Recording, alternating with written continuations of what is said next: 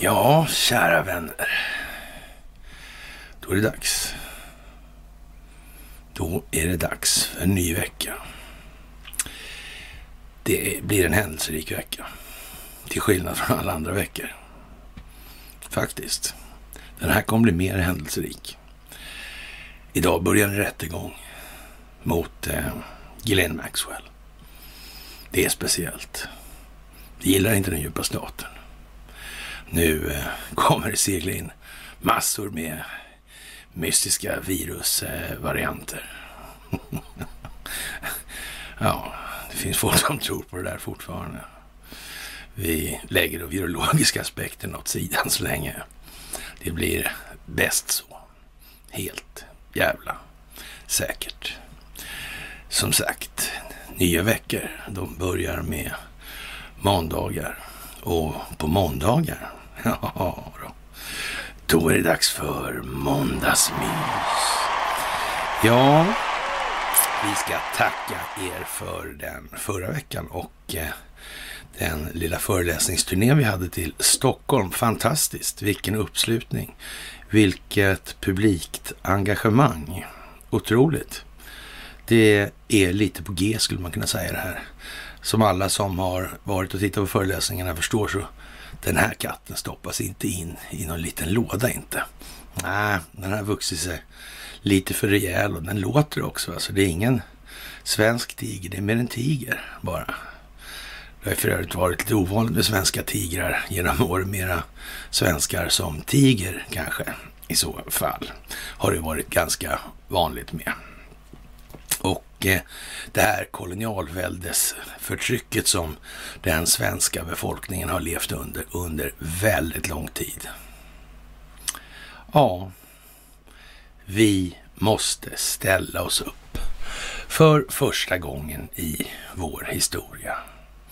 Vi har aldrig haft någon demokrati, vi har aldrig haft något medbestämmande, vi har inte haft någonting. Vi har bara haft en slags kolonialväldesförtryck. Förlagen till vad som har implementerats med olika metoder runt om på planeten. Sveriges koloni heter inte Indien, den heter Norrland, skrev man i Expressen 2016. 2016 så var stacklet påtaget ordentligt också. Redan då. Redan då. Ni ska ha det största av tack för allt ni gör. Tack för gåvor på Swish och Patreon. Tack för att ni fördjupar er på karlnorberg.se. Tack för att ni hakar på Telegramtjänsten. Det här går som ni själva märker otroligt bra. Och eh, ja, vad ska man säga? Det är ju inte så att konkurrensen är mördande heller tyvärr. I det här, det hade ju varit bra om fler ägnar sig åt samma sak som vi gör kanske. Men av olika anledningar så är de inte så intresserade av det just. De är inte intresserade av en upplyst och medveten befolkning som främsta målsättning. Av någon anledning så är det tyvärr så. Och det måste vi se till att det blir ändring på. Det är vår uppgift. Vi kommer inte undan det här. Någon måste göra det här arbetet. Och exemplet med som jag en gång drog och tänkte jag överdrev så ända in i helvete när jag sa 20 spänn liter diesel. Det har kommit på skam lite grann. Men vi kanske ska säga 100 spänn kilowattimmen då så kanske det biter lite bättre. Och kaffet är ju redan på G. Det har vi suttit och, suttit och tjatat om en stund också. Va? Så att eh, ja, och så får vi nog eh, förbjuda snuset också i så fall. Va? Ja, ni har ju hört mig orera om det där rätt många gånger nu. Och ja, vad är egentligen att säga? Det, det måste gå den här vägen. Vi har inget val. Det måste bita. Det måste skapas ett visst lidande för att människor ska aktiveras. För att de ska sluta tänka främst på sig själva. Man får någonstans fatta ett beslut. Antingen vill man ha ett samhälle eller också vill man inte det. Och vill man inte det, då får man försöka klara sig på sin egen hand och se om sitt eget hus. Eller som svensken plägar säga, sköt dig själv och skit i andra. Och tro att det ska bli något samhälle av det. Det måste till och med en svensk snart kunna räkna ut att det kommer inte bli särskilt lyckat faktiskt. Och precis som Torsten Nothin sa, den eh, svenska befolkningen är dömd att upptäcka att dess välstånd har offrats på den falska solidaritetens altare. Tänk att han visste det redan då, det var väl konstigt. Det är hållagsbusiness. Maxwell-rättegången handlar om hållagsbusiness. Naturligtvis så är den bakom lyckta dörrar. Och ve och fasa dessutom. James Combs dotter är den mest framträdande åklagaren också här. Zzzt, Antichrist. Jävlar också den djupa staten och kontrollen. Eller något. Inte något, utan N-O-T. Tänk att de inte kunde räkna ut det. Eller så kunde de ju göra det faktiskt. Ja, ja vi får se, vi får se. Och den här Comey, han undersöktes av den här Durham? Mm, han gjorde väl det. Att eh, Durham inte skulle se de här sambanden kanske. Nej. Nej. Nej. Nej. Ja, vi får se helt enkelt. Vi får se, vi får se, vi får se. Ja, AFS är ju en sån här liten parameter i de här sammanhangen som många sätter någon form av tilltro till då. Och eh, jag vet inte exakt alltså. Det kommer nu med Expressen då angående finansiering det här med att AFS lånar ut miljoner till Bulletin och vår gamle vän Tino Sanandaji då. Och eh, ja, vad ska vi säga? Eh, det är ju kanske inte en av de moralfilosofiskt mest framträdande individerna på den här planeten skulle vi kunna säga. Så har vi ju kanske inte sagt för stygga saker i alla fall. Men eh, ja, Kasselstrand han säger att han tycker det är bra grejer som Investor har gjort. Mm. Är det bra grejer som Investor har gjort? Är inte Investors verksamhet just den grund som utgör anledningen till att vi befinner oss där vi är nu? Förutom vår egen del i den så att säga, ekvationen att vi har underlåtit att uppmärksamma det här i en tillräcklig omfattning för att sätta stopp för det. Mm, ja, det är lite som det ser ut. Och ni som har följt de här föreläsningarna nu och den här är under redigering nu och kommer snart upp kan ju konstatera det att det är ju lite föga trovärdigt att alla de här människorna med de efternamnen och de strukturerna de har verkat inom ramen för och skapat inte har planerat någonting av det här överhuvudtaget. Utan Det har helt enkelt bara blivit så tillkommet på något vis av en konstig slump. Man kan naturligtvis tro det, men man ska också tänka då på att eh, tur det är faktiskt när omständigheter kommer till förberedelse och det kan inte vara någonting annat heller. Och otur är följaktligen när omständigheter kommer till den som inte är förberedd. Så informationsförsteget är inte riktigt betydelselöst i det här. Det är det inte. Det är ganska viktigt faktiskt. Expressen har alltså sökt den här Yvonne Lindholm och Tino Sanatai med en rad frågor om varför Bulletin finansieras med hjälp av pengar från AFS partisekreterare. Men de vill inte ställa upp på en intervju och då kan man väl säga så här. Det, det känns ju som att det ligger i farans riktning i alla fall att Bulletin kanske skulle eh, vara lite part i målet. Eller rättare sagt kanske det är rena partsinlager som kommer där. Eller? Jag tror man kan räkna ut att det är så faktiskt. De flesta klarar av det. Tack för ditt mejl. Jag har ingen med Bulletin att göra. Gällande frågor om alternativ för Sveriges politik hänvisar jag till vår pressavdelning, skriver Yvonne Lindholm. Ja, vi har tagit upp det här förut, men det är lite speciellt ändå när det blir så här upp öppet att hej, du är återigen felinformerad. Yvonne Lindholm har aldrig investerat i Bulletin och har heller ingen annan koppling till Bulletin, skriver Tino Sanatai. Det vill säga hon lånar ut pengarna utan någon form av nytta i det här då på något vis eller? Mm. Det är jättetrovärdigt. Det är jättetrovärdigt. Ja, precis. Ja, men det är ju lite trevligt. Det är som sagt dags för den 17 dosen, vilken dag som helst. Och eh, det är ju lite eljest helt enkelt. Och Svenska Dagbladet har som sagt eh, gått ut med den här mångåriga rysshärvan som kommer att hinna i fatt Biden, eller kommer i fatt Biden då. Och eh, ja, det är ju lite trist historia så här och den här undersökningen som John Durham gör, den är ju vad den är i så mått.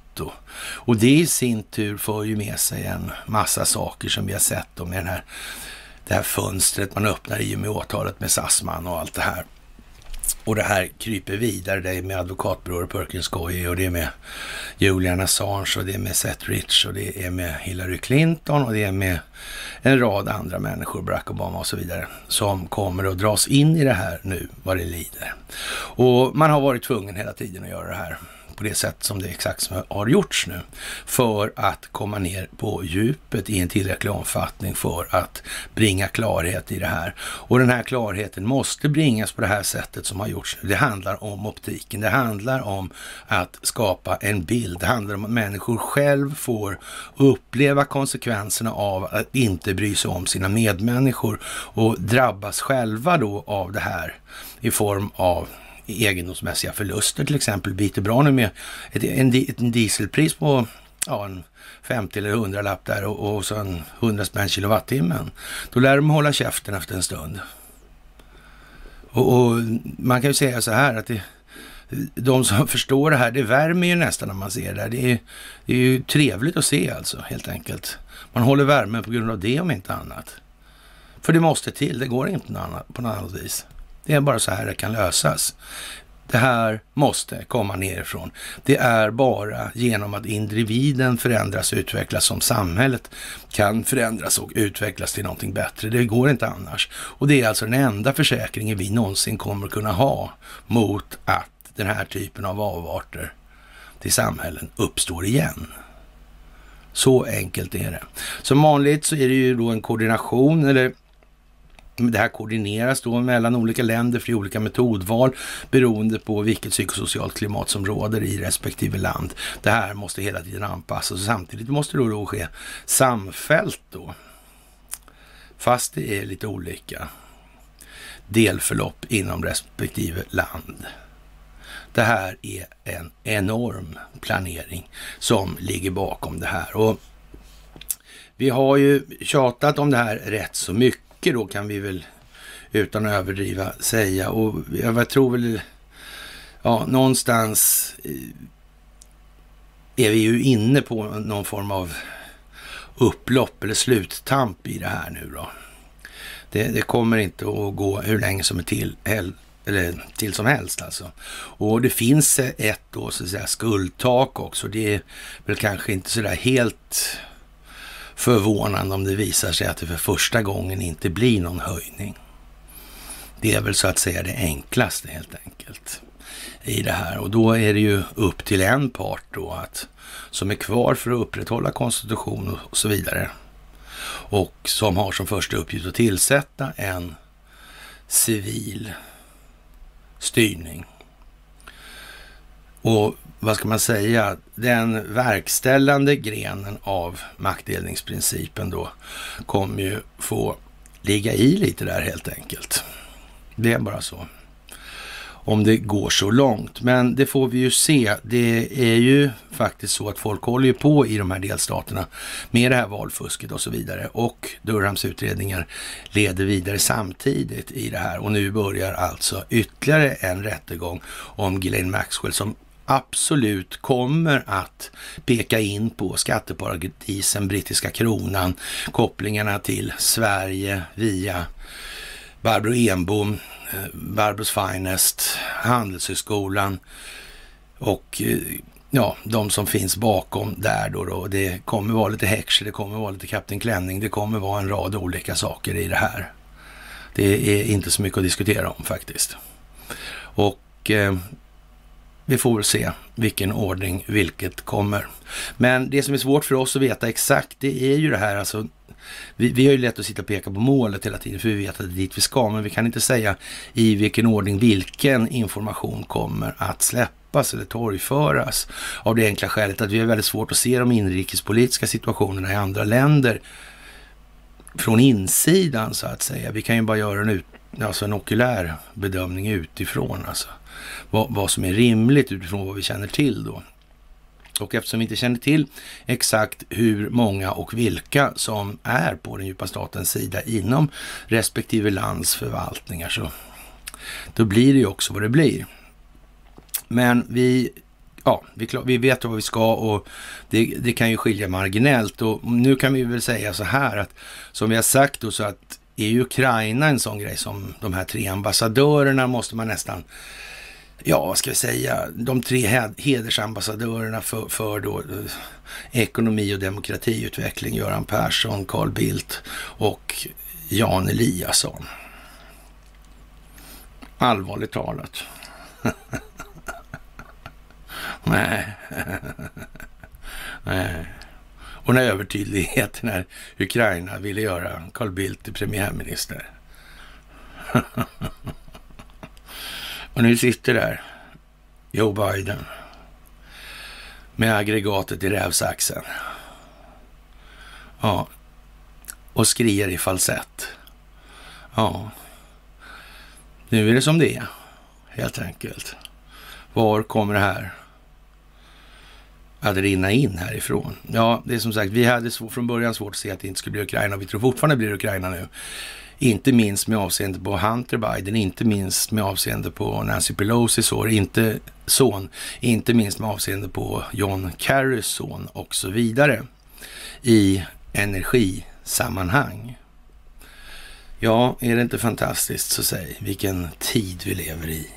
Helt otroligt. Ja, men eh, trevligt är det i alla fall och se hur det här rullar framåt och hur bra ni förstår det här och hur fort det går nu. Hur ni liksom är lite mer misstänksamma hela tiden.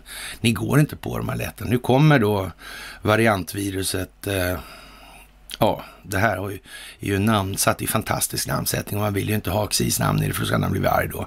Ja, och, och nu, nu har man alltså eh, ett moronic istället här. Ja, det är bra.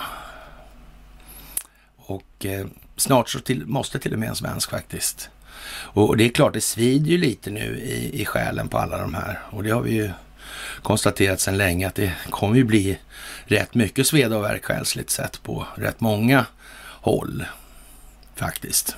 Och det måste vara så. Det måste vara så. Det går inte annars. Ja, vi får väl hoppas att det går under ordnade former som vi brukar säga. Jaha, ett gäng tjuvar i Los Angeles ger sig på en eh, fin butik där. Den heter Nordström som vanligt och det är Nordströmrån som är på tapeten och med lite svensk översättning så har man nästan ett Nord Nordstream där. Och eh, ja, vad ska vi säga? De här familjerna med de här Nordström och så fanns det ett rederi va? Var något litet Thulin-namn där också kanske. Mm. Har det någonting att göra med varandra? Har ni tittat på det? Det tror jag ni ska göra. Det är nog svårt att missa. Allt i alla fall. Ja, det här med den här nya varianten från Sydafrika, den är ju lite eh, speciell då. Med, eh, det tog vi upp nu på myset i fredags också. Och eh, ja, vad är det för intresse som driver de här företagen egentligen som håller på med den här läkemedelshanteringen? Och om det dessutom är samma ägarstruktur som bakom bankerna, som bakom det militärindustriella komplexet och med andra ord också då underrättelsetjänstkollektivet och därmed utrikesdepartementen, då ser det dumt ut. Det ser ju fruktansvärt dumt ut rent ut sagt. Eller? Det vill vi nog påstå att det gör faktiskt. Ja, vi eh, kan väl säga så här att eh, 13 år senare, svenska staten fälls för brister i FRA-lagen. Är inte det någonting väldigt konstigt? Hur kan det vara så? Nu är det slut på dumheterna från ett fåtal svenskar som på ett brutalt vis lägger sig i andra länders inre angelägenheter. Det finns enligt domstolen inget skydd för de uppgifter som rör juridiska personer, exempelvis för organisationer som anmäler en Centrum för rättvisa.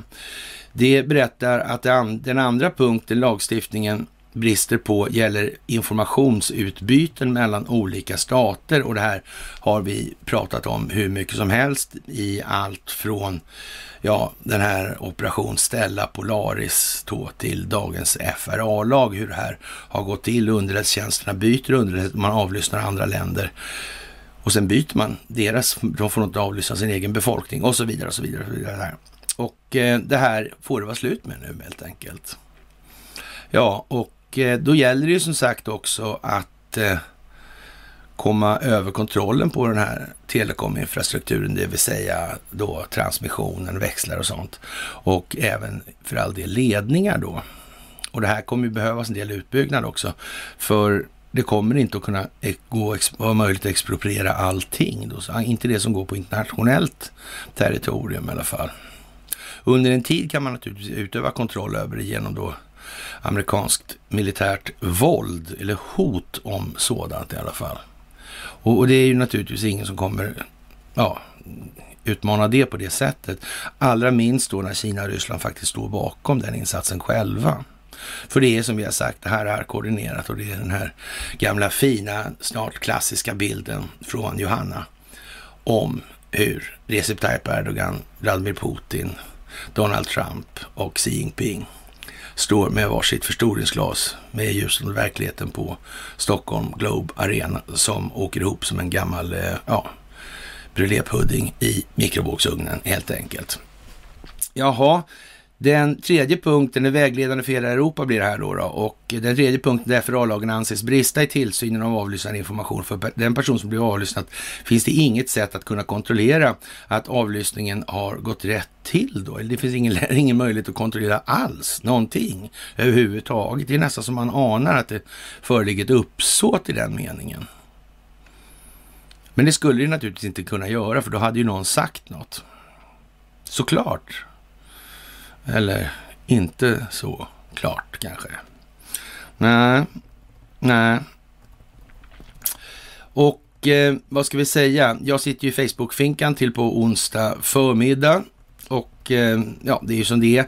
En bra grej ni kan göra om ni vill ha era, det ni tycker är viktigt på de här, då taggen mig i ett inlägg sådär som ni lägger ut på er egen tidslinje så kan jag lägga in så behöver jag bara godkänna den så hamnar det på min tidslinje. Då kan jag köra efter det på onsdag.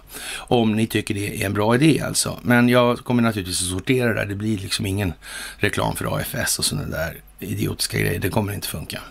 Jaha, och Valmyndigheten larmar om risken för fel och misstag i nästa val på grund av bristande resurser. Krisen är ett faktum efter att höstens budget röstas igenom och myndigheten vänder sig nu till regeringen. Om flera nyckelpersoner blir sjuka samtidigt kan det leda till att valet faktiskt inte kan genomföras, skriver Valmyndighetens nämnd. Det, det kan man ju tycka låter lite speciellt och det kan möjligtvis vara lite olycksbådande. Men eh, ja, vad ska vi säga? Det, det är ju så att vi har ingen inget valsystem värt namnet. Det är följaktligen ingen som helst idé att gå och rösta här. Det, det enda det gör egentligen då, det är att förklara att man själv är ganska korkad. Och inte förstår att man är riktigt blåst. Alltså, fool me once, fine liksom. Men... Ja, det är så bara. Man får fan tänka efter lite här. I Arizona så är det ju dags, med ännu mer dags än tidigare. Man börjar förvänta sig att det ska bli frihetsberövanden här vilken dag som helst. Och det innebär att om man börjar skriva sådana saker öppet så är det ju antingen så att man bluffar big time då och är egentligen på förlorarsidan så det räcker och blir över. Annars är ju så att säga allt i mål. Då finns det inget, inga möjligheter kvar att förstöra bevisning, ja, förstöra utredningar och, och så vidare. Det rättsliga läget är så att säga cementerat i så mått. Så det ligger ju också i tiden nu. Alldeles nu alltså. Den här veckan börjar det här ordentligt. Så Och det är värt att minnas det här att man får nog tänka på att det här med röstningarna är en svensk grej också alltså. Poströster. Vi var inte sist på jorden med att införa det, det är alldeles säkert. Och de där säckarna brukar gå upp och det är hej och hå, hej och hå. Jaha.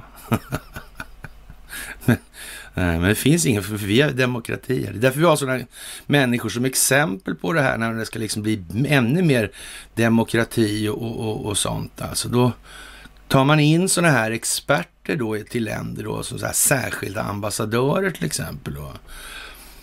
Carl Bildt då, som är på förhör för människorättsbrott då till exempel. Och Göran Persson som är ordförande för en bank som inte har tvättat en enda krona någonsin, eller ska vi säga dollar, med avseende på SEC kanske. Ja, det kan man säga att Vingåkers Machiavelli, han sitter lite skrynkligt till. Trist historia det där för Göran, som mormor sa. Det här namnet har vi provat förut i det här landet. Med mycket blygsam framgång. Det var hans föregångare med J. Den gången. Han eh, dömdes till döden. Genom gruvlig tortyr. ja, så illa ska vi väl inte hoppas att det går med Göran. Men eh, han har nog gjort vad han kan för att hamna i en sån situation. Och frågan är hur mycket han har gjort internationellt. Det är ingenting som vi kan lägga några aspekter på. För om det är så att man har medverkat till att intervenera i den amerikanska valprocessen från ett annat lands räkning då, eller för ett annat lands räkning, eller för något annat intresse än vad den amerikanska konstitutionen föranstaltar. Ja, då är väl risken att man blir indragen i någon form av högmålsprocess alltså. Och där är det alltså inte säkert att det bara är penningböter. Det kan vara lite till alltså. Kan vara lite till. Och det här jävla tisslandet och tasslandet som Sverige håller på med, dubbelspel och så vidare, det kommer naturligtvis att bli en del rätt så dramatiska grejer. Och man är ju numera från internationell sida ganska på det klara med att eh, den, ja, ska vi säga, psykosociala välmågan kommer att utsättas för enorma prövningar i vad som nu kommer. Och det är alltså, som vi har sagt från början, att det här kommer att bli det stora problemet och det blir inte minst här i Sverige alltså. Det kommer vara otroligt svårt att få folk att hitta, hit, eller hitta en mening med livet när allting annat som de värderar bara försvinner ut genom det där fönstret som öppnades i och med det där lilla åtalet. Och, eller de där hålen i den där båten som ligger på Östersjöns botten. Det är många sådana där som läcker nu så att säga. Och det går inte att få stopp på. Det finns ingen möjlighet. Vi har ju en hel massa saker som händer. Och vad ska jag säga egentligen? Barbados klipper banden med brittiska drottningen just nu. Nu är det dags att vara självständiga tycker de. Det har de förvisserligen aldrig varit förut. Man säger att man har varit, men det har man inte varit. Nu säger man att man inte har varit det längre. Själva. Vad händer nu då? Jo, när Ghislaine Maxwell-rättegången börjar. Den kommer rulla in i det brittiska kungahuset. Det brittiska kungahusets jurisdiktion är de här skatteparadisen. De lyder under brittiska kronan. Så är det. De här offshore-bankerna. Det här offshore banksystemet, De här skatteparadisen. Mm. Och de här lätta tiderna för de här, det är klart att man det gått att köpa, det har alltid gått att köpa de här gamla kolonierna på så vis att det här är så enorma pengar det rör sig om, så de har ju kunnat försörja sig på de pengarna till stora delar. Det har inte varit något svårt att muta de statsledningarna. Det har ju varit liksom själva förutsättningen i det här hela tiden. Så det är ju enorm korruption nu som tvättas ur globalt genom det här. Och Sverige är ju då inte på någon sån här, eh, utom på befolkningens nivå då, så är vi lika utnyttjade som ja, en liten ö i Västindien. Det är vi absolut alltså. Men när det gäller så att säga den politiska adeln och den utrikespolitik som förs av den svenska statsförvaltningen och till exempel Sida då med den verksamhet som de bedriver i form av mutor. Man kan ju säga så här, den har ju varit normsättande för resten av världen i det här. Och till grund för det här finns alltså det svenska rättssystemet som resten av jorden inte är intresserad av att ska, eller att den ska fortleva. Alltså det är så. Va? Och var någonstans det lämnar våra jurister som inte har så att säga, agerat för en förändring. Det finns liksom inte så mycket att be för. Det, det duger liksom inte att säga att nej, jag begrep ingenting, jag fattar ingenting. Någonsin om någonting. Men då kanske inte du är så jävla lämplig och och sen är ju det som sagt, det, det, här systemet är ju vad det är. Och att ha doktorerat i planekonomi, det visade sig vara ganska, ja, inte skitnödvändigt i vart fall då, efter att muren föll 91 där då. då. Det var ju liksom ingen riktig höjdare att vara professor i planekonomi längre. Efterfrågan på den typen av arbetskraft föll i en eller annan mening. Unikt vrak har man hittat utanför Dalarö. Det här är mycket vrak och grejer. Det här är mycket historieskrivning som måste göras om eftersom berättelsen ser inte ut på det vis som vi har fått den serverad till oss. Den ser annorlunda ut. Det har varit andra krafter i rörelse. Det har varit andra nyttosyften som har verkat ledande. Hela tiden. Från topp till botten. Hela tiden. Jaha, Elpriset på kraftig uppgång. Ja, vi har ju pratat om det här och antalet och möjliga och omöjliga förklaringar till varför det här ser ut som det gör. Ja, man kan säga att nu måste folk vakna. Det här är ingenting annat. Det här hade gå, gå, varit möjligt att städa av på en gång, men då hade befolkningen inte tvingats genomgå den nödvändiga förändring som krävs för att skapa en tillräcklig grund för en långsiktigt hållbar utveckling för samhället. Det är så också. Vi är som befolkning sett så illa eller dåligt bildade och har så liten förståelse för omvärldsutvecklingen och vilken roll den spelar för oss själva. Så det måste till, helt enkelt. Det finns inget att välja på. Det är inte roligt. Det är inte tråkigt. Det bara är. Så är det. Det bara är. Och ingenting annat. Jaha. Och eh, vad ska man säga? Donald Trump, han står ju på i sin ända naturligtvis och han pressar Demokraterna för att de ska ta en debatt med honom gällande det här med valet och valfusket.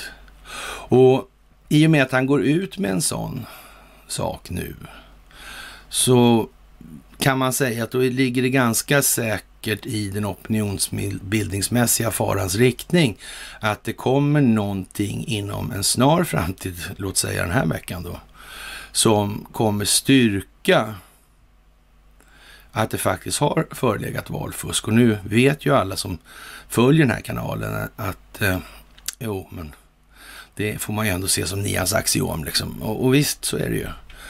Men eh, ja, frågan är hur reagerar då Expressen och de här. Svenska Dagbladet. Svenska Dagbladet mörkar det här med Maxwell. Eller taggar ner det i vart fall.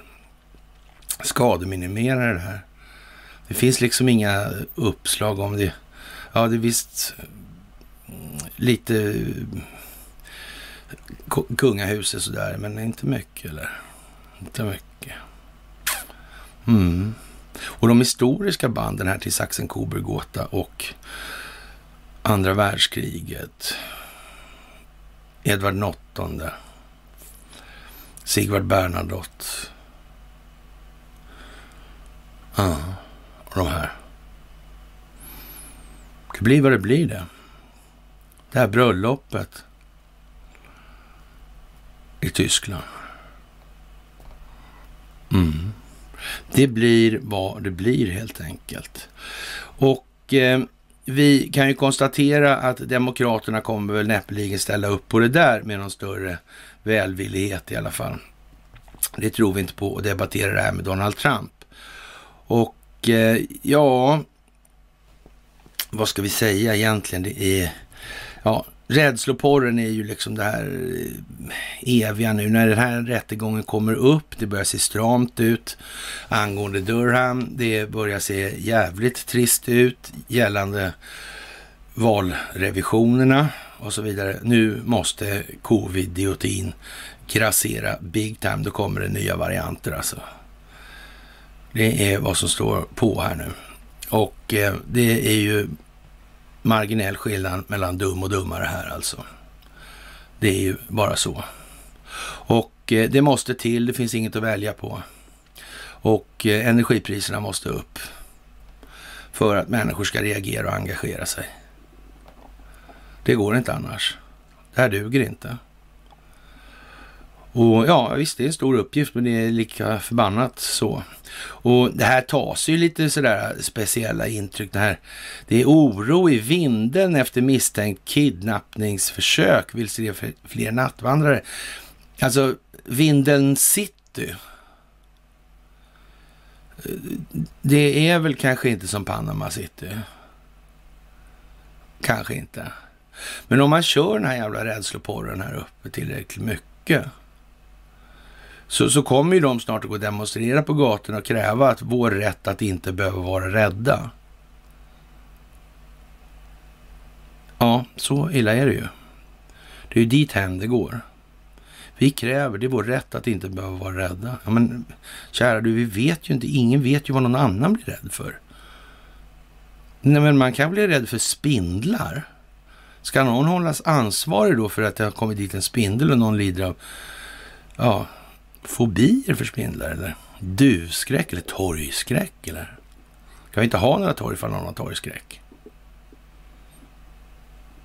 Det måste ju bli någonstans så att människor förstår att man får nog ta och bidra till omvärlden med sin egen utvecklade förståelse främst. Det är så faktiskt så. En bra grej att tänka på nu tror jag. Väldigt, väldigt bra. Jaha, och som sagt, kaffeprisstegringen den är ju här för att väcka befolkningen och jag tycker den ska kosta kanske 500 spänn halvkilot. Ungefär, det verkar vara lagom tycker jag. Sen får de hålla där till de ja, kommer på bättre tankar helt enkelt.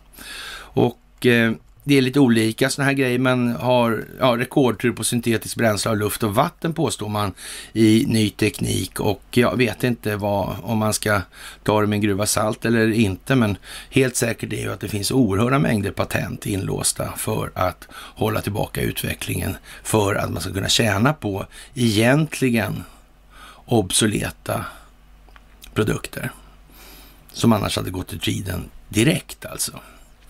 Ja, Elpriset slår rekord alltså. Det gör det chockdyrt att ladda elbilen hemma. Laddar du när det är som dyrast är elbilen just nu dyrare att köra än en bensin eller dieselbil. Elpriset slår alla tidigare rekord. Det har aldrig varit dyrare att ha rörligt elpris. När det var som dyrast igår kväll kostade en kilowattimme 4,34 i Stockholm och på den nordiska elbörs, elbörsen Nordpol som vi kommer tillbaka till. Det, det är ju som en skojarbransch det här och ingenting annat alltså.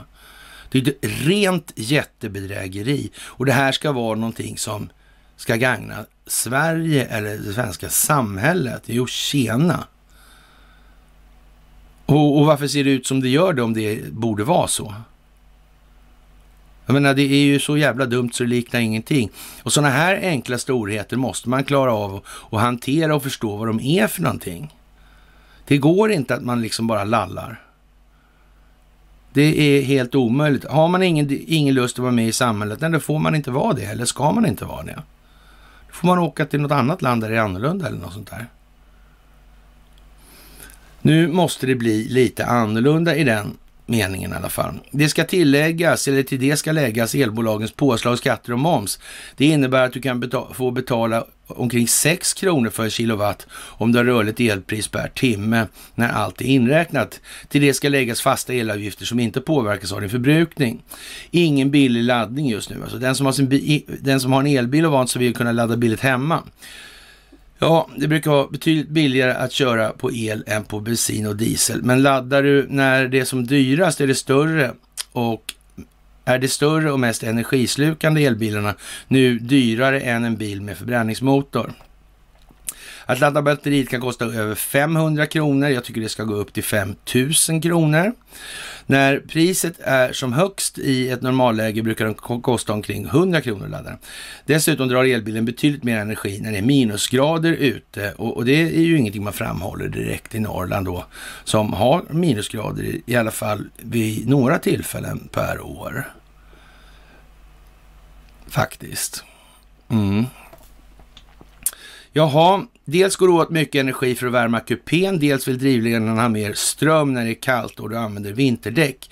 Dessutom brukar det vanligen gå 10% mer elektricitet för att ladda än vad batteriet laddar upp med.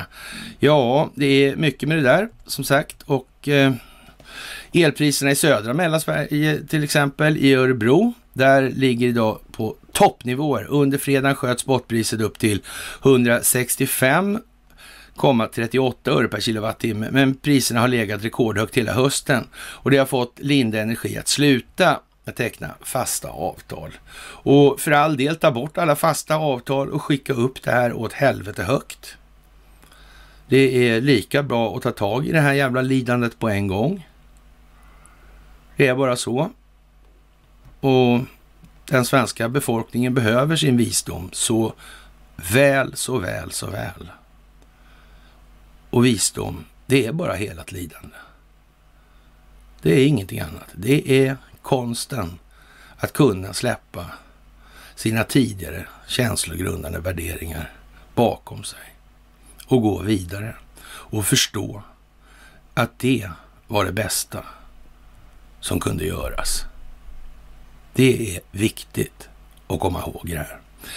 Jaha, ja, de kraftiga svängningarna i alla fall det finns en stor, gör att det finns en stor osäkerhet i elprisutvecklingen och eh, därmed att låsa in sig i ett fastprisavtal. Det gäller för kunder som riskerar att få betala på tok för mycket för sin el och för oss som energibolag som behöver räkna med högre kostnader och större riskbolag, menar Rickard Hjälstam, försäljnings, försäljnings och marknadschef på Linde Energi. Och det här med fasta avtal är helt förlegat tycker han nu när det ska kännas en hacka där. Va? Och Eh, varför då privata aktörer ska tjäna en hacka på det här som tas ur älvar och sådana saker som tillhör det allmänna. Mm. Men annars kan väl det där jävla energibolaget sköta sitt jävla försvar och allting annat som har med samhället att göra. Då ska väl de betala sin beskärda del av det, men det gör de ju inte. Det finns ju inte en chans. Det är jävligt många som är pigga på det här med enskild nytta och egendom och såna här grejer. Men att sätta den i proportion till kostnaderna för samhället är de inte lika pigga på. I så fall. Man kan ju säga att SCAs nota med avseende på markarealinnehavet för upprätthålla ett försvar. Det ska inte vara något skitförsvar så det rinner in en massa grejer på resten av landet då. Utan de ska upprätthålla den standarden. De ska ha ett antal jävla brigaders stående där för den sakens skull, om inte annat då.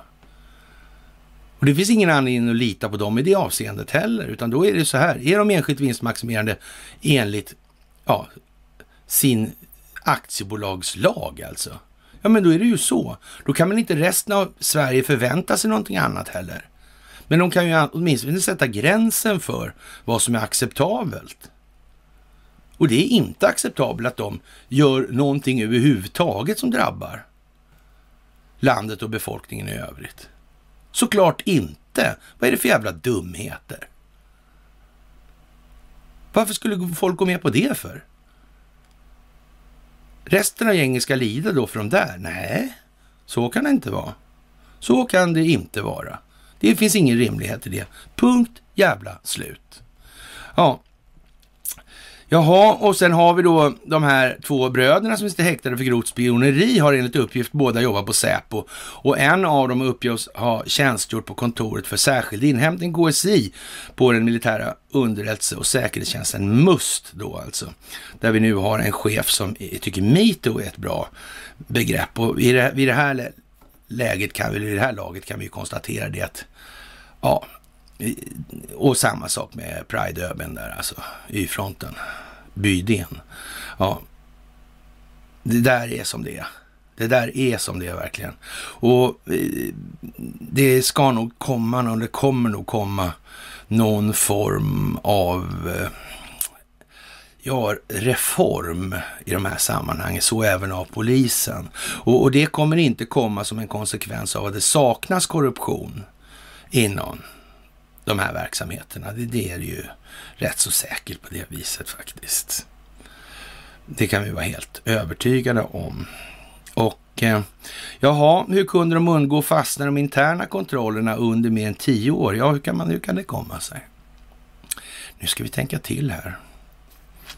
Ja, de åkte fast nu då kan vi säga ungefär. Ja, tio år sedan. Tio, tolv då? Något sånt där. Mm. Händer det annat då? Saudiaffären till exempel. Mm. När KSI-killen sprang i sjön där och drunknade. Översten från fallskärmsjägarskolan där. Mm. Konstigt. Man fick göra om hela Afrika Asienavdelningen och hela Must i princip. Mm. Hänger ihop kanske. De här killarna är från Iran, har iranskt påbrå. Kan det vara riggat? Kan det vara tänkt så? Kan det vara planerat redan då som en del i spelet? Ja, det vet man ju inte sådär. Hur kunde de undgå att fastna i de interna kontrollerna under mer än tio år? Ja, den, ställer, den frågan ställer Svenska Dagbladet till Carolina Angelis som har 20 års erfarenhet från FRA och MUST. Hon säger att det inte finns några magiska verktyg för att upptäcka misstänkt spioneri. Eh, nej, det är, men möjligheten att plantera människor där, den är i alla fall eller på sikt plantera människor där. Och om man dessutom redan har folk inom det svenska försvaret i de här sammanhangen som medverkar till att utveckla den här situationen och att den här verksamheten går ut på att exponera och förstöra för den djupa staten här i Sverige. Då är det en lite annan femma kan man säga. Då är det en lite annan femma. Mm. För de flesta minns ju det här med Iran och Hillary Clinton och Ericsson 2016. Mm. Men de här killarna var ju från Iran.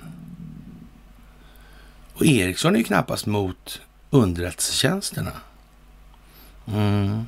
Fast det var ju det här med den djupa staten förstås. Mm, det blir ju lite annat då ja.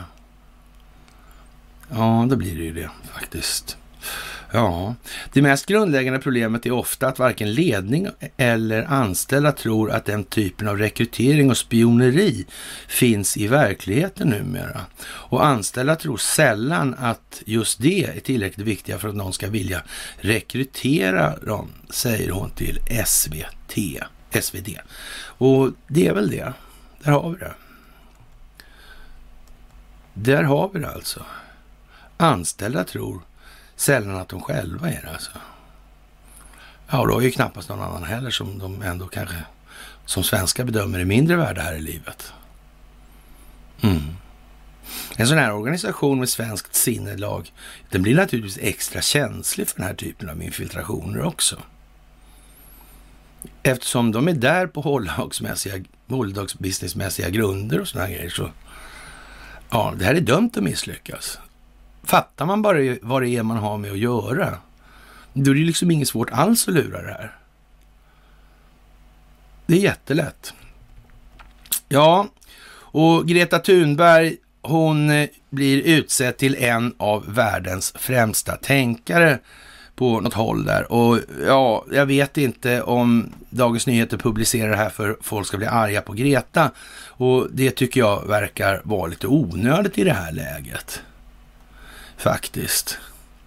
Man kan ju säga så här att det är ju få som har gjort så mycket för att engagera så många människor som Greta Thunberg har gjort. Och i och med att de har fått ett känsloengagemang i den meningen så är de i alla fall med på någon form av utveckling i en annan riktning. Och det kommer ju inte ta särskilt lång tid efter det att man börjar skriva att Greta Thunberg är en av världens främsta tänkare så kommer ju rätt många tycka att det där var inget bra skrivet alltså. För så är det inte. Det finns ingenting som tyder på det whatsoever. Inte någonting faktiskt. Man kan säga att Greta Thunberg kan knappast bedömas ha strategisk analytisk förmåga för särskilt mycket mer än en liten tjej i ja, övre tonåren. Mer än så är det inte. Och visst, kan ha fel, men eh, det finns ingenting som tyder på det så vitt det är känt. Ja, ja, sådär. Och när det gäller de här, ja, vad ska vi säga, konstiga marionetterna och hit och dit, så ja, här fattas SDs historiska beslut förbjud kontantfritt. Och eh, vad ska vi säga om det? Är, är det någon försök, något försök här nu då? Eller, jag menar skuldmättnad, ackumulerad räntekostnadstillväxt är eh, tillväxtkravet ovillkorligt eller inte ovillkorligt? Jag noterade att eh,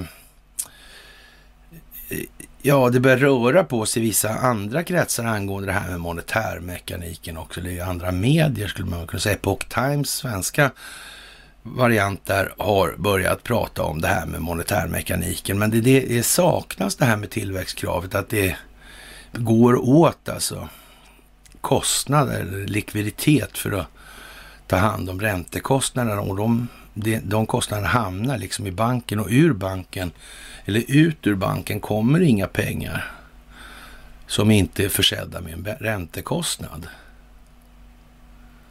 i botten, var den nu ligger någonstans. Men det ligger alltid en räntekostnad i botten. Så länge betalningsmedlet i fråga är i cirkulation och inte är bortamorterat. Det är ju faktiskt bra att komma ihåg det tycker jag. Och vad SD pysslar med är ju något larvigt trams sådär, så det är väl inte sådär jättemycket och, och ja, vad ska jag säga det? Någonting så måste de ju säga som låter lite annorlunda kanske, men ja, det är väl vad det är. Och ja, så sådana som Björn Söder och vad de har gjort genom åren och, och så vidare. Och det här, med det naturligtvis inte sagt liksom att alla som röstar på SD är komplett hjärndöda. Liksom. Så är det ju inte. Det finns ju säkert massor med människor som är, är snälla och, och, till och med liksom, eh, ja, eh, uppenbarligen inte så bildade, men kan bildas, alla bildningsbara människor. Det, det är ju så. så men, men att tro liksom att de skulle komma så långt som nu utan att det satts rätt så, så att säga, hårda förmaningsregler med i ekvationen, det, det kan man ju bara glömma liksom. Det, så är det inte. Det går inte till så här, har aldrig gått till så här i det här landet. Faktiskt. ja, och eh, ja, Hillary kommer in i bilden i USA. Och vi hade ju en idé om att man kanske tar bort Biden och Kamala blir president och Kamala utser Hillary. Men ja, det finns ju lite andra varianter också. Att vi har ju ja, Michelle Obama, eller Mike Obama som de säger i USA av någon anledning. Och eh, ja, det må ju vara hur det är med det. Det lägger vi inga aspekter på. Men eh, det här är nog den längsta Thanksgiving-helgen någonsin för Joe Biden också. Han, ja, hans opinionssiffror då, eller omröstningssiffror, de har varit i fritt fall nu rätt länge. Och nationen tappar snabbt förtroende för hans förmåga att hantera viktiga frågor som ekonomi, gränserna, utrikespolitiken och brottsligheten. ja, det där är ju lite eljest, måste man ju säga. Och nu tror inte majoriteten längre på att Joe Biden är kapabel att hantera situationen. Och det är, ligger väl i linje med det vi, vi sa tidigare. Men, men nu är det ju som sagt frågan, nu börjar Hillary Clinton att röra på sig. så det är frågan om vilken ordning de väljer i det här. Och det är ju klart, det är ju att sätta in Hillary eh, nu. Och, och, för hon lär ju hamna i, i, så att säga, rättsliga problem här inom en inte alltför avlägsen framtid. Så det passar väl kanske bra då, då för det, det kommer ju liksom lösa sig själv då. Utan några som helst tvivel. Och hennes populariteten är ju vad den är. Så, så det kan ju finnas vissa pedagogiska poänger med att göra på det viset. Det, vilket som ger den mest, alltså säga, högsta verkningsgraden i utfallet i förhållande till vad man önskar. Det är väl lite resandens ensak kanske att avgöra det, men det är nog så att Hillary ska in i ekvationen. Hon reser ju runt nu och flaggar för att de här olika hinder och sanktioner som Donald Trump införde, de ska tas bort av Joe Biden och så vidare och så vidare. Och det är ju en otrolig skillnad nu mot för ett par månader sedan här. Och det här är planerat sedan decennier tillbaka. Och eh, Hillary lär ha fått erbjudanden som hon inte kan motstå. Jag har svårt att tro att de chansar särskilt mycket i den änden. Ja, Rättegången mot Ghislaine Maxwell drar alltså igång idag och SvD skademinimeras så gott de kan. Men då gissar vi alltså på att våra hedersambassadörer i Ukraina kommer upp då när det ändå är så populärt att diskutera energifrågor just nu. Jag tror att det är svårt att undvika den delen alltså. Och då kommer ju naturligtvis Swedbank att komma upp. Och Swedbank fanns i Ukraina då Swedbank kommer kom, eh, eller så säga, kunna konstateras ha varit inblandad i ah, tvätta pengar, svarta pengar igen alltså. Ja. Och kommer dessutom kunna konstateras ha varit inblandad i en massa mystisk finansiering av terrorism och sådana här grejer. Det är lite speciellt kanske. Betalningen har ju faktiskt gått där då. Och då kan man kanske tycka då att när de håller på som de gör i övrigt, då kanske det vore mer klädsamt att bara hålla käften då va. Och den som ska stå och förstöra det, han heter, eller försvara det, han heter Göran. Det måste vara en kul, kul uppgift. Han ville säkert bli. Han hade ingen aning om vad de höll, höll på med där tidigare, där nere. I de här penningtvättssammanhangen. Och det där är ju liksom inte riktigt avslutat ännu. Och det är ju absolut inte avslutat för Ericsson heller. Nej. Spännande det där. Hur kan det bli? Vi får väl se, vi får väl se. Jaha, och att Durham inte skulle få ihop, hunnit få ihop kopplingarna till eh, det här med rättegången mot, mot Maxwell och de här som ingår där, det kan man ju bara glömma liksom. För alltså den främsta åklagaren, det är Jim Comeys dotter då, då för säkerhets skull. Så ska den här köras bakom lyckta dörrar nu. Alltså. Ja, nej men det, det jävla fan också. Du upptäckte dem nu. ja, ja, ja, ja, ja, kanske det kanske. Eller inte kanske. Ja. Jaha, har den här Ernstberger en chans i högsta domstolen då, undrar man då i Svenska Dagbladet. Ja, det handlar om det svenska rättssystemet och det måste reformeras, som vi har sagt då, till att främst verka för det allmännas bästa. Det där är ju faktiskt en rätt så bra grej att komma ihåg alltså. Det, det, det, här är olika saker, det här med enskild nytta och det allmännas bästa. Det är två olika saker. Det ena är betydligt mer långsiktigt, faktiskt. Enskild nytta är per funktionsmässig definition alltid mer kortsiktig. En befolkning överlever alltid en individ. Mm. Jaha, vi har alltså en huvudmisstänkt alltså. Ja, och eh, ja, vad ska vi säga? Här har vi en huvudmisstänkt som arbetar inom själva säkerhetsapparaten på Säpo. Men också, vilket är mer anmärkningsvärt, på KSI. Aj, aj, de var hemskt. Om det visar sig att han är skyldig så är en parallell till fallet med Bergling under kalla kriget som ligger närmast till hans, säger Wilhelm Agrell och tänker då på Stig Berglings Säpo-medarbetaren som 79 fick livstidsfängelse för att ha spionerat för Sovjet. Ja, vad ska vi säga? Det är ju jätte speciellt alltså. Och hur kunde han undvika att fastna i de här interna kontrollerna under mer än tio år? Ja, den frågan vill Säpo själva inte svara på och heller inte berätta om hur det interna kontrollarbetet har gått till alltså. Och jag vet inte, som sagt, eh, hamnade där bara med en slump eller var det en planering? Och om det var en planering, vad var själva syftet med den planeringen då? Det verkar vara en otroligt lång process då på ett decennium där. Och just från Iran i de här tiderna. När Ryssland för första gången börjar kunna köra en aktiv utrikespolitik värd namnet. Samtidigt som Kassim Soleimani torgför det ryska agerandet, eller det planerade ryska agerandet i Syrien. Han befinner sig då i Moskva. Det är inte konstigt det här. Han var där flera gånger, han var där redan tio. Men det är, det är ingen som har planerat det här. Det är, inget som, det är inte så långt planerat. Det bara blev så. Det var bara tur. Alla bara lallar runt liksom. Så händer det grejer. Så gör man lite sånt på det och sånt på det. Det finns inga... det finns inga planerade strategiska insatser alls. Alltså. Nej.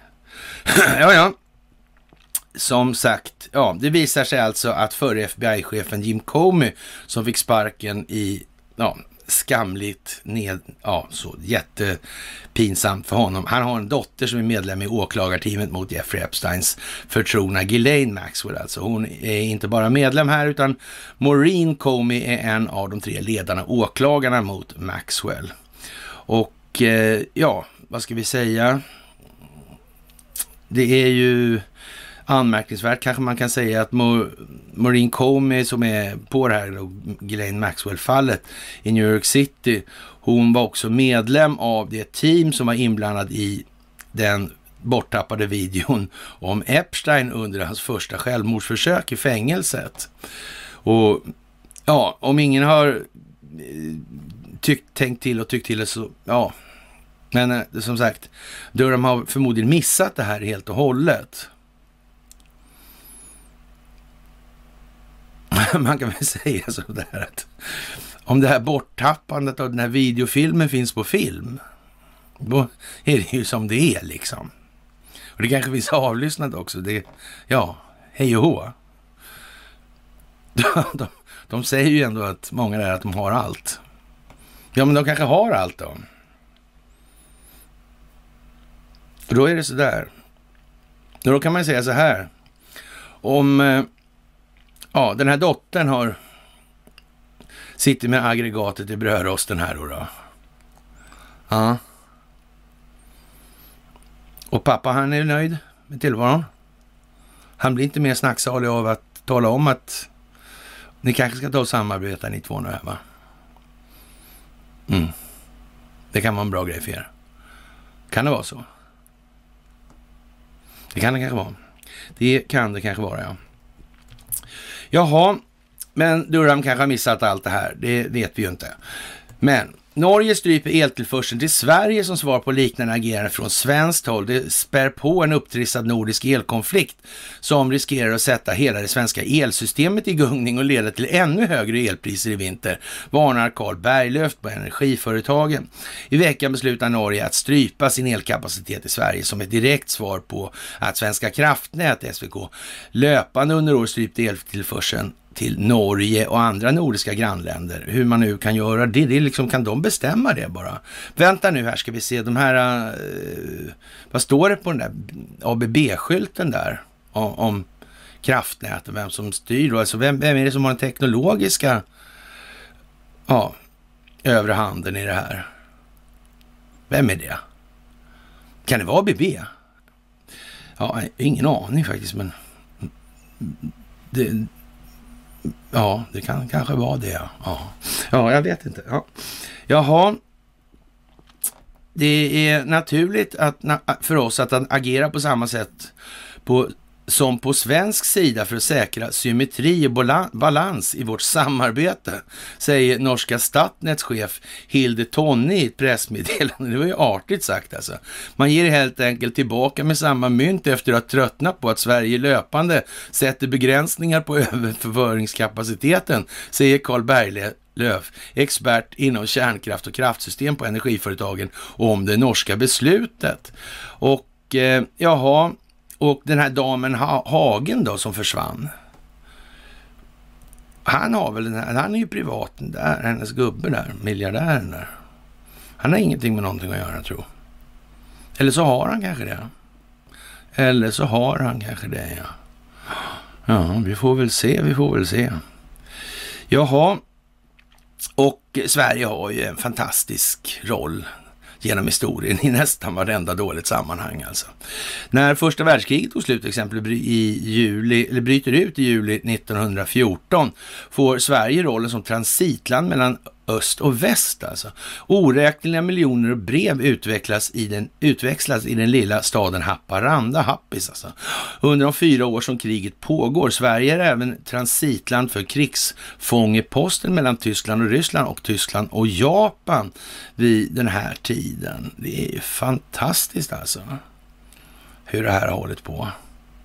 Och ja, och sen var det revolutioner, sen var det tysk-japanska kriget och sen var det skifffinansiering via Takahashi och ja, vad mycket grejer det var. Och sen så var det, var det centralbank i Ryssland där med Narkomfin 21 och sen blev det påskrift av Sykes-Picot av Lenin innan han försvann då. Ja, tidigt. Tänka sig hur det här ser ut egentligen. Ja, ja, men energi i alla fall då. Nordpol är ju någonting som de tjafsar om ofta i de här sammanhangen när det gäller de här energiöverföringar och sådana här grejer. Och eh, det är den nordiska elbörs som startades 1996 av Sverige, Norge.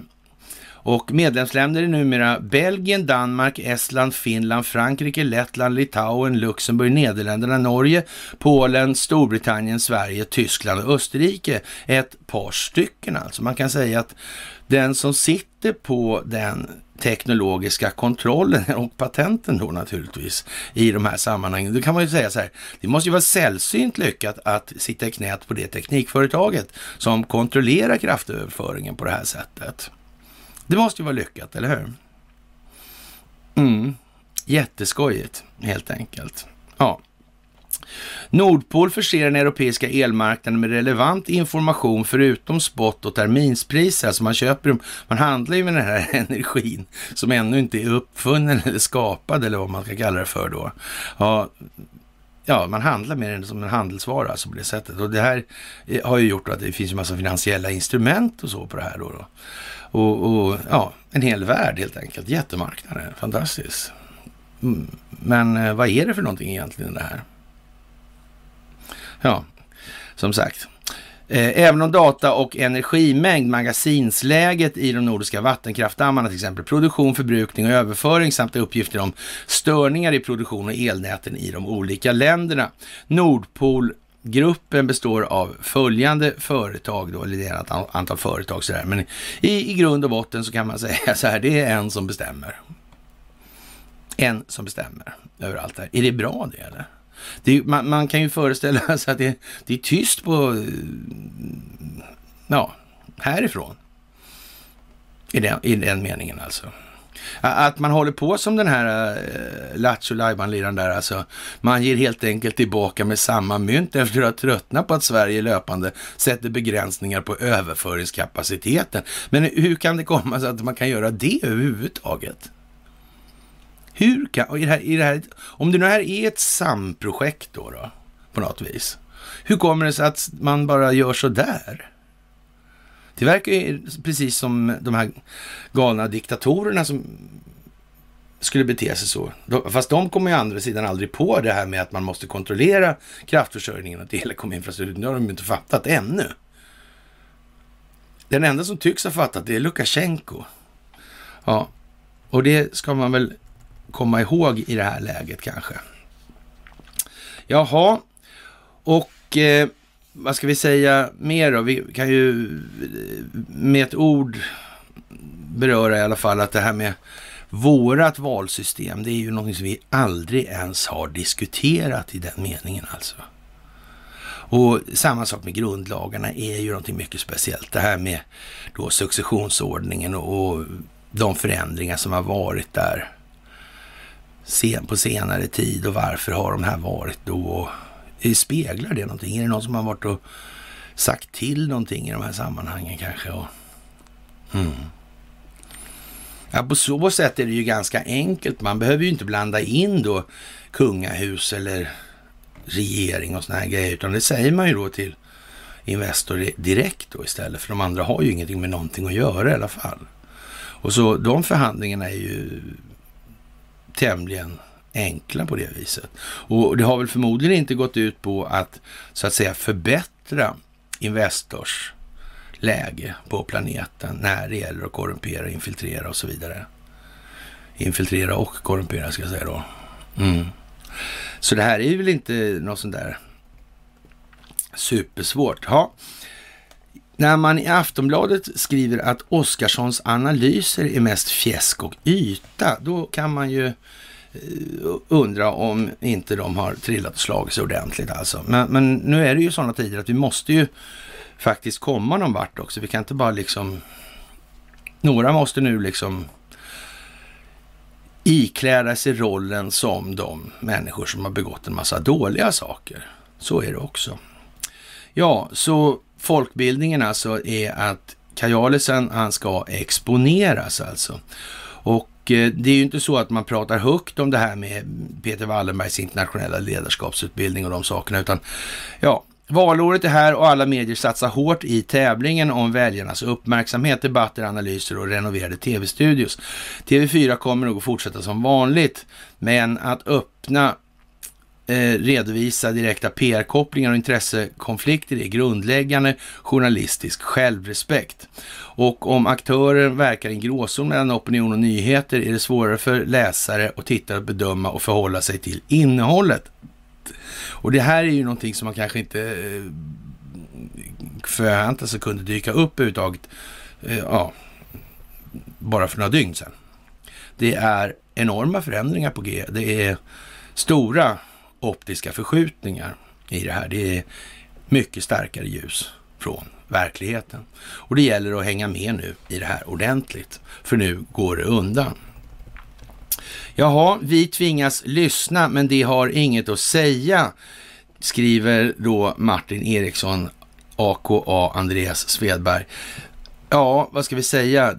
I Sverige håller vi fram okunskap som kunskap, orsak och verkan, slump eller planerat. En svensk kommer att tvingas till själslig självrannsakan förr eller senare. Så är det bara alltså.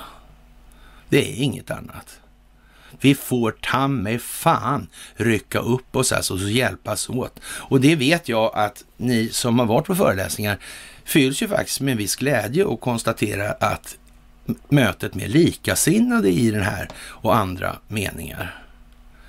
Det är ju fantastiskt att slippa sitta och älta det banala, triviala, enfaldiga, korta raka svenska. Fantasilösa. Ja, det är en otroligt skön känsla att veta att det finns liv, det finns hopp. Det finns någonting större, det finns någonting bra. Och det är värt mycket. Det är värt mycket. Jaha, och eh, regeringen kan fylla arenor med arbetslösa, så att säga. Ja, det är Arbetsförmedlingen. De vill ju jobba med allt utom att arbeta med sitt kärnuppdrag och det beror på att de inte kan göra någonting i den meningen. Vadå? Det finns ju de jobb som finns. Det är ju liksom inte svårigheten, är ju inte förmedlingen. Det är ju liksom, det är ju arbetsgivarens problem i så fall om man inte, han, hur de ska hantera det där. Det är ju rätt många företagare i det här landet som, ja, jag, jag kan väl säga så här, jag tror inte jag känner någon som använt Arbetsförmedlingen till någonting i alla fall. Ja, utom att lugga på bidrag då, då men, men i övrigt alltså, nej. Nej, det där är någon sån här lustig grej som lever kvar, eller dålig dum grej som lever kvar kanske. Efterfrågan drivs upp av kylan samtidigt som produktionen av vindkraft och vattenkraft är begränsad. Jaha, jaha, kallt har det ju aldrig varit förut och blåser bara, gör det bara i plånboken och vem är det som blåser? Alla medborgarna i samhället. Nya prischocker på el och den högsta nivån någonsin. Man pumpar på allt vad det går här nu och det måste ge genomslag. Det måste bryta igenom. Det kommer att bli som vi har sagt, det kommer att bli dyrare. Det var mycket barnsligt att tro att det skulle vara en överdrift med 20 spänn litern för dieseln när jag sa det tidigt i somras. Det var ju helt, det var inte ens så här med facit i hand, det var inte ens kul liksom. Det var ju tragiskt, tragiskt verkligen. Jaha, och eh, det händer massa saker. Det här nya ja, Facebook-företaget då, då, Meta då, då. Det ja, har stött på problem. Upphovsrättsliga problem. Vilken jävla överraskning. Och det är en djungel som heter duga. Det är det. Och är det några som har stackel på sig så är det Investor. Är det några som håller sig med företag som bara pysslar med immaterialrättsliga tvister så är det Investor. Är det några som Facebook är beroende av för att kunna bedriva sin verksamhet på eller inom ramen för telekominfrastruktur, ja men då är det också Investor. Eller hur? Nu blir det tjurigt. Nu blir det tjurigt. För stacklet sitter. Det sitter ordentligt. Och nu har de ju varit olydiga också, Investor. Det har Department of Justice sagt uttryckligen. Ja, ja, båda sidor i Honduras förklarar sig som segrare i valet och det säger väl ungefär vad det säger. Så skulle det kunna vara här också. Det är jättespeciellt. Det här med att ja, men vi, har en, e- vi gör en egen domstol här. Okej? Okay? Vänta, är inte, ni, inte ni det där gänget nu, ni har gjort en egen Folkets domstol och de här grejerna, det har ni gjort här. Är inte ni samma gäng som sitter och gnölar över när de här, som ni säger, islamisterna eller dårarna då, som ni kallar dem för, när de har egna domstolar, klagar inte ni på dem då? Nu har ni också det. Det är varsitt gäng alltså, eller hur fan menar ni?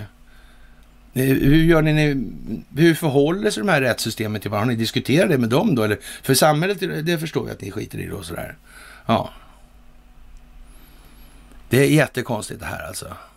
Det, det verkar precis som att förmågan att tänka längre än dit den ja, egna nyttan sträcker sig, det är väl ungefär till, i, i färdriktningen då. Det är väl lite längre näsan kanske, men inte så mycket mer va. Ja, Gäster fast på brittisk pub för tredje natten i rad i Omni här och det är, handlar om det snöigt så in i helvete då va. Och det är globala uppvärmningen som det är frågan om alltså. Och ja, just nu känner alla att det är global uppvärmning ordentligt. Det är trevligt.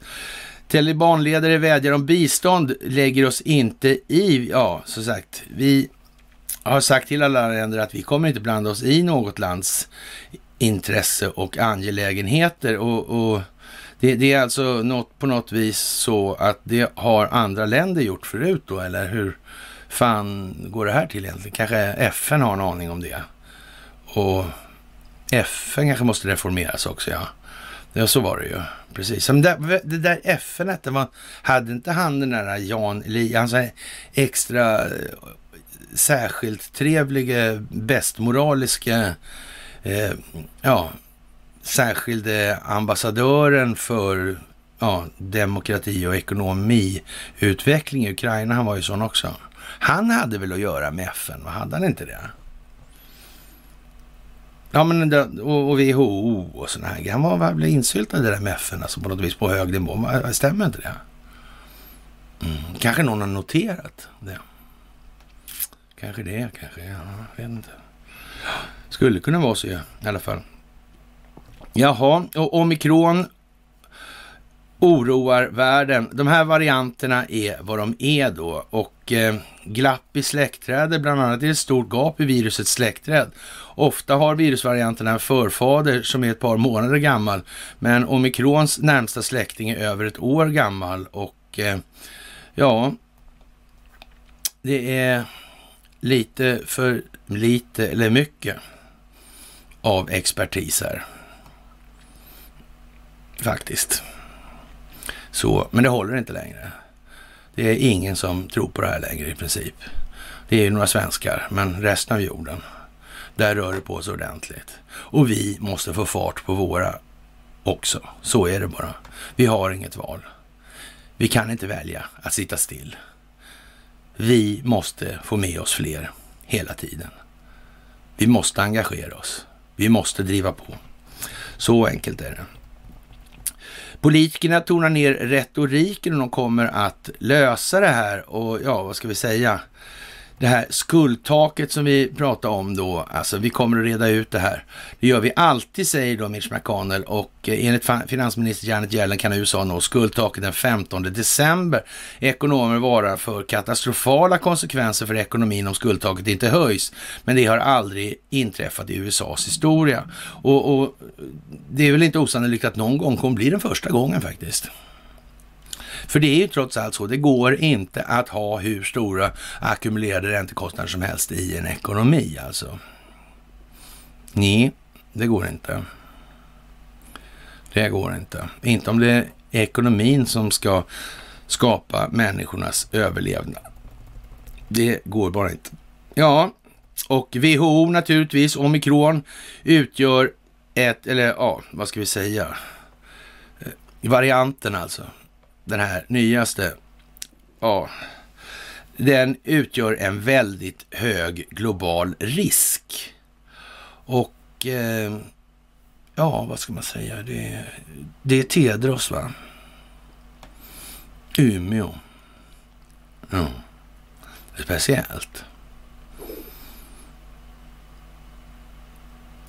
Men ingen känner någon annan. Ingen inblandad, ingen planerar någonting. Och de har framförallt, ingen har låtit det här ske nu för att det här ska visas upp på det här viset, för att människor ska se. Det är inte så. Och det här är inte moronic. Nej. Det är det inte. Det är inte alls så alltså.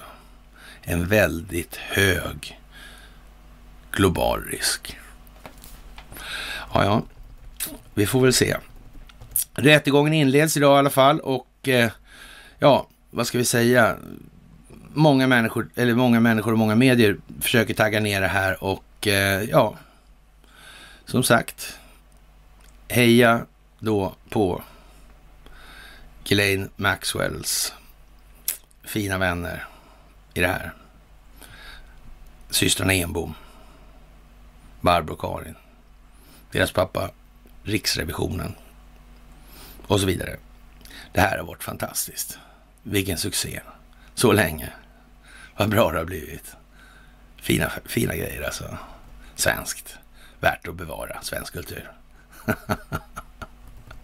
ja, den som kommer säga att man ska bevara svensk kultur framgent, han riskerar att bli inlåst i andra länder eftersom han utgör en fara för sig själv och andra. Hur som helst, det är Tillväxtverket som administrerar stödet och kartläggningen och eh, av det här ja, coronastödet då. Man har hittat företagare med kopplingar till olika kriminella miljöer. Det rör sig om terrorfinansiärer, islamister, nazister, Hells Angels-ledare och andra gängmedlemmar och eh, ja, kriminella miljöer. Ja, undrar jag hur det är med det där om man räknar upp de där. Om man tar då terrorfinansiärer, det var Swedbank, de islamisterna, de skapas uppenbarligen av, i grunden då, City of London-intressena och sedermera det gamla vanliga gänget då på Arsenalsgatan. Nazisterna, ja vilka är det då? nu ska vi se, ja, hur var det nu med statsoffentliga utredningen 99 20? Ja, det är de det också, ja, just det, precis ja. Ja, ja Hells Angels-ledare vet jag fan om de har haft. Ja, det ska vara Mega då kanske, men det tror jag inte riktigt. Men han, ja, sådär. I övrigt finns det väl rätt mycket folk som, som tycker om att åka motorcykel liksom sådär och sånt. Och andra gängmedlemmar då. Och de här andra gängmedlemmarna, de här som håller på med enkronchatt och så vidare. Ja, det är Rationalsgatan på dem också då i toppen, fast det vet de inte om själva, men ändå alltså. Ja, det är ju konstigt att de hittar det här på en gång nu också. Ja, det är lite speciellt. De fick statligt coronastöd i alla fall. Sådär. Ny prischock på redan höga elpriser i Sverige och det fortsätter att stiga. Ja, det är väl eh, som det är nu och det är ju inte mycket att säga om. Det måste gå den här vägen. Ilskan när världen stramar åt går emot WHOs ord alltså. Och eh, organisationen säger om restriktioner ska genomföras ska det baseras på vetenskap och inte inkräkta. När omikronvarianten nu har upptäckts i flera av världens regioner så införs reseförbud så riktades här mot Afrika. Det är en attack mot en global solidaritet, säger Dr. Matshidiso Moeti, regional chef för WHO i Afrika. Det kanske andra länder inte ska lägga sig i WHOs inre angelägenheter. Det känns, ja, det känns lite bekant det här på något vis. Alltså. Det här är ju lite speciellt. Det här är lite speciell optik. Det gäller att skapa bilden. Folk förstår lite mer, kan koppla ihop lite ytterligare och så vidare. Dra egna slutsatser. Det här är viktigt. EU har lärt sig skrämmas men bugar för stormakterna och eh, ja, vad ska man säga? Det kan ju vara omvänt också. Varför säger man om Carl Bildt att han är en liten hund med ett medelhundstort skall? Mm. Man verkar väl inte så stor om man verkar utan att synas. Då verkar man ju ingen alls. Ja. Ja. Om stormakterna har blivit exploaterade av de här som inte syns hela tiden. Hur skulle det annars kunna bli? Hur skulle det ens kunna bli på ett annat sätt? Nej, det kan det inte. Jaha, Rebellgrupper Addis Abeba kommer snart att falla. Vem som fäller vad i det här återstår ju som vanligt att se. Och att det står i svenska medier behöver inte betyda någonting alls med förhållandet eller bäring på verkligheten. Men eh, att det sker saker nu, det är helt uppenbart och det går inte att missa. Och det här blir en sagolik dramatik och på onsdag är inte jag avstängd längre på Facebook. Och då återgår allt till det normala. Men jag vet inte. Ja, vi får väl se vad som händer nu närmsta tiden här. Det här kommer väl bli det kommer bli intressant fram till jul alltså. Det måste man. Det blir som Guds änglar gråter som sa Emil i Lönneberga. Va? Mm. Sådär. Jaha, och Europas telekomföretag vill att eh, amerikanska techjättar ska så att säga finansiera kostnaderna för nätverken här. Vad är det här för fasoner nu då? Det har väl aldrig varit någon diskussion om vem som ska stå för det där. Det har ju alltid en och samma firma gjort. Det finns i 184 länder så det finns ingenting att diskutera om. Men varför börja göra så här nu då? Det är något på gång alltså. Det är något på gång alltså. Det är Reuters. Vad konstigt, eller hur? Det är ju konstigt hur det här kommer sig. Och med det, kära vänner, så får vi nog anse att den här veckan har börjat. Och eh, ni ska ha det största av tack. Fantastiskt. Och vad roligt det var i helgen att träffa er. Otroligt skojigt. Vad bra. Vad bra människor. Roligt, fint, tacksamt. Och enormt. Vilken känsla. Det var någonting det. Det kommer att bli bra. Eller rätt sagt, det kommer att bli ännu bättre. Och det kommer att bli så oändligt mycket bättre i vår omgivning. Så är det också. Med det så tackar jag för ert benägna bistånd och för att jag får vara med och göra det här med er, tillsammans med er. Och eh, som sagt, tack för allt ni gör för oss och eh, det är fantastiskt. Vi hörs väl på onsdag kan jag tänka mig, om det inte trillar ner något mycket sådär. Och eh, ja, ha en trevlig måndagkväll då. Hej!